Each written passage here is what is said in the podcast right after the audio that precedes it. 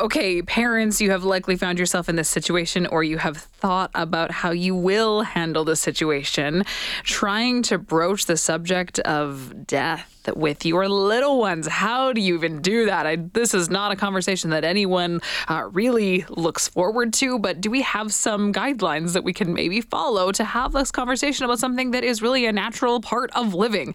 We're going to get into it right now with our guest, who is the author of the book Let It Destroy You. Her name is Harriet Alida Lye, and she wrote an amazing article for theglobeandmail.com talking about how to broach this subject with her kids. Harriet, thank you so much for joining the show. Really appreciate your time. Thanks so much for having me, Chelsea. So, uh, tell me a little bit about the inspiration for the article that you wrote for the Globe and Mail. Why did you want to to speak about this subject? Why did you want to dive into this and, and make this a public conversation? Uh, I couldn't believe how much I was thinking about this conversation that I'd had with my son. It was just occupying so much of my mental space. So he uh, started, he was obsessed with dinosaurs from a really young age. And he would, we would go to the, we live in Toronto and we would go to the ROM and look at all the dinosaur skeletons. And he knew that he had a skeleton. And I could see, like, over the course of many months, that he was gradually getting closer to the idea of connecting those things. And I always tried to shield him from this subject because, of course, like it's a scary thing. It's a sad thing. I never wanted to be like, yes, the dinosaurs are dead. You will one day die. Like, I didn't want to make that connection for him. And I then he made the connection before I was expecting it would happen. So he wasn't even three years old yet. And it was like we were getting ready for bed one night and he just brought it up uh, kind of out of the blue. We hadn't been doing anything particularly relevant that day. And he said, Do people, like, Mommy, do people grow forever? And I said, No, people don't grow forever. They become grown ups and then they stop growing. But I could see in his face that that wasn't really the answer to the question that he wanted. So he clarified I mean, do people last forever?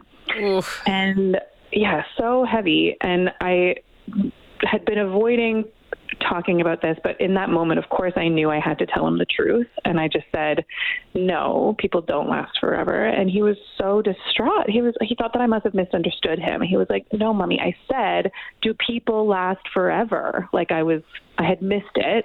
And I said, no, they don't. And it's, it's really sad that they don't. And his, his face was just like unforgettable. Like this was, he's four and a half now. So it was almost two years ago that we had this conversation, and I still think about it. And I, uh, yeah, with my new novel coming out, my publicist was like, "You should write something so that we can get your name out there." And I was like, "I don't want to write anything salesy," so I just wrote this thing that I was thinking about that felt very true to me. And I had the opportunity to interview a social worker and a death doula who gave me really good advice and feedback as well. Yeah, um, I, it just seemed like the most real conversation I could have. I, I want to get into what um, what they suggested as a way to sort of navigate this because I think every parent listening to you say that is just going, "Oh my god, cringe!" That even that question too, yeah. do people last forever?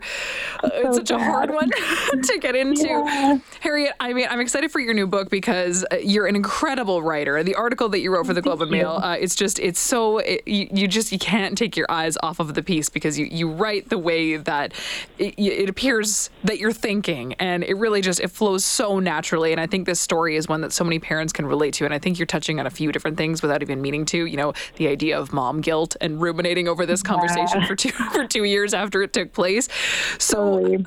what did you what did you find in your research when you started talking to social workers and and death doulas uh, maybe that's even a new concept for people if they're not familiar with it in terms of how to mm-hmm. navigate this with kids well, some really practical. So I heard about this social worker called Miranda Featherstone because I read Emily Oster's newsletter called Parent Data, and she interviewed or she got Miranda Featherstone to write a piece. It was sort of like an interview, and then Miranda wrote a piece about how to do this because her own mother had died, and she helps children deal with this in her work every day.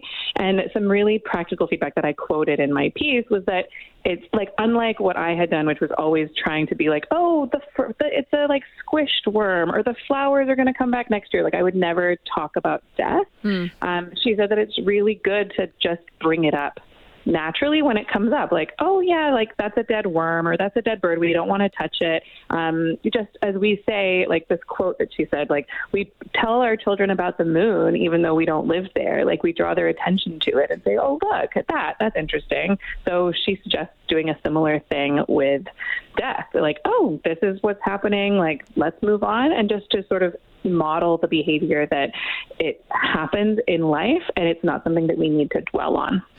So I yeah, thought that was really helpful. I, think that's a great tip because I think probably most people have this really rosy idea that, you know, it will it will come up naturally when the child is at a reasonable age where you can explain logically to them that people don't live forever. But every family is different, every circumstance is different. And I mean in your case, your three year old brought it up on his own because he was thinking about that big question. So so that's sort of the way to navigate it is to just make it part of part of life, part of regular conversation. Don't make it this big yeah. unapproachable thing.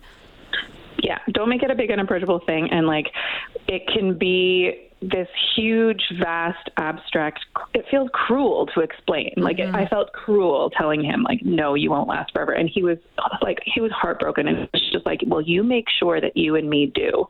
Um, mm-hmm. It was so sweet. And another th- thing, when I so the death doula um, is kind of a new concept. Maybe people are more familiar with the idea of a birth doula, which is somebody who, when you're giving birth, they help. They're there with you in the hospital. They're not going to be the main person working with you, but they're helping advocate for your wishes and your desires, and they're communicating to the healthcare team for you if you are unable to do so in the moment.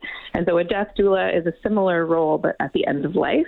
And so my friend is a death doula, and I was talking with her about ways to talk about death with children. And I asked her, she said that she works with children at the end of their lives. And just hearing that like broke my heart a little bit even though of course I know that this happens, it's something that it feels so sad to think about. Mm-hmm. And I said, like, you know, is it possible to have a because the one of the goals of a death doula is to provide the best possible death for a person. And I said, you know, if you're working with children, like, can you even say that they can have a best possible death? Like, isn't there something just inherently tragic about the fact that they're going, that they're dying so young? And she said that in this world that we live in where we measure our value by what we produce and what we like our productivity in general we we make the mistake of doing that with life as well and that we seem to think of a good life as being the most of something the longest like done the most things, accomplished the most goals, traveled the most places, and yet that, that's such a false way of looking at it. And something in me like really unlocked when she said that. I think that it, I, I it really resonated with me.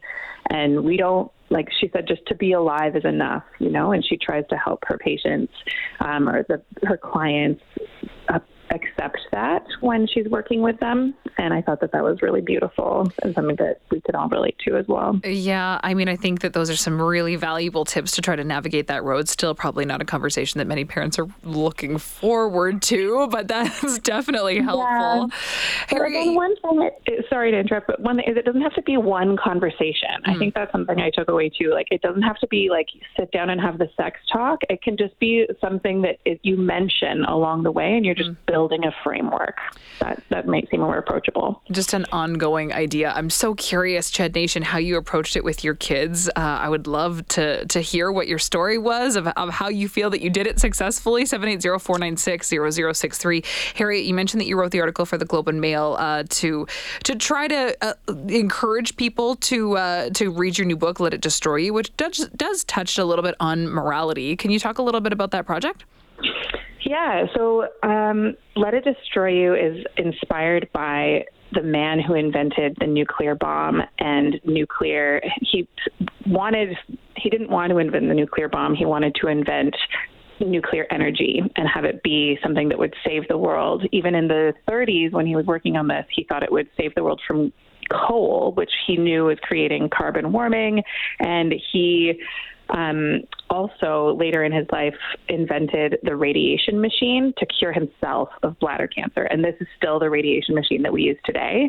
And the more I read about this man, the more like fascinated I was in every aspect of his life. And because I have a um, a history of cancer. I had a really rare and fake, like previously fatal form of cancer. Like there's no known survivors of this cancer other than me. It's called natural killer, which is a pretty heavy name.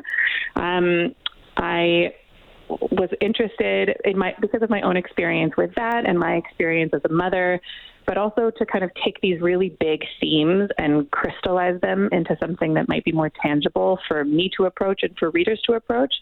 I gave him and his wife a child, and they never had a child in real life.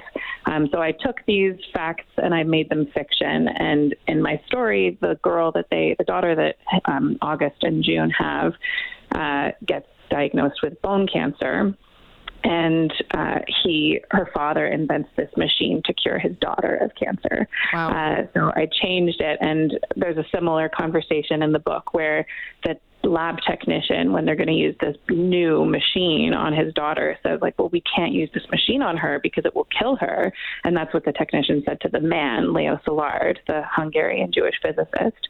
Um, and then leo szilard said well you we have to because if this machine doesn't kill me then the cancer will. And so i sort of put that conversation in with his daughter. And he does cure his daughter of cancer but his relationship with his wife and his relationship with his daughter. Like it's sort of a breakup novel, um, as well as being like a save your life novel. Harriet, you are not afraid to go to those really big and uh, heavy, maybe unapproachable places that other people might want to steer away from, whether it's the article in the Globe uh, or it's your novel. Thank you so much for making the time this afternoon. Really appreciate it and good luck. Thanks so much for having me, Chelsea. It was of great course. to chat with you. Yeah, you too. Take care. Uh, okay, her book is called Let It Destroy You. Author is Harriet Alida Lye, if you want to check that one out.